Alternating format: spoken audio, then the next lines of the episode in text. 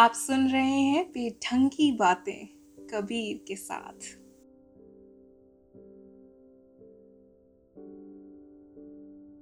तुमसे बात करने का जब कोई दिन तय नहीं करता मैं, तभी तुमसे ठीक से बात होती है। मैं अलसाया सा रात के करीब बारह बज के पंद्रह मिनट पर अपने बिस्तर का रुख करता हूँ और करीब बारह बज के बयालीस मिनट पर मेरे फ़ोन की घंटी बजती है। स्क्रीन पर तुम्हारी तस्वीर झलकती है। मैं फ़ोन उठाता हूँ और तुम मुझसे धीमे से पूछती हो। सो गया था। अब यार नींद कितनी ही आ रही हो, लेकिन तुम्हारे फ़ोन के बाद सोने में दुश्वारियाँ कितनी होंगी, ये तुम बखूबी जानती हो। लेकिन फिर भी हर बार बड़ी ही मासूमियत से तुम ये सवाल मुझसे पूछती हो।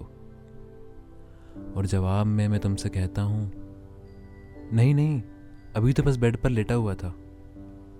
फिर तुम अपने बीते दिनों के सारे राज खोलती हो, और मैं भी अपना सारा बचपना तुम्हारे सामने बयां करता हूँ।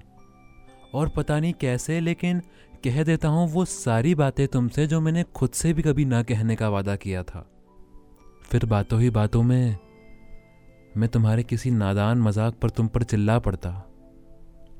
और हर बार की तरह इस बार भी हम फिर से अपनी किसी पुरानी लड़ाई के किस्सों में उलझ कर रह जाते।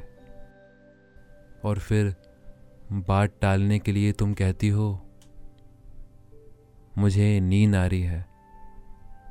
कल बात करते हैं। और फ़ोन काट देती हो।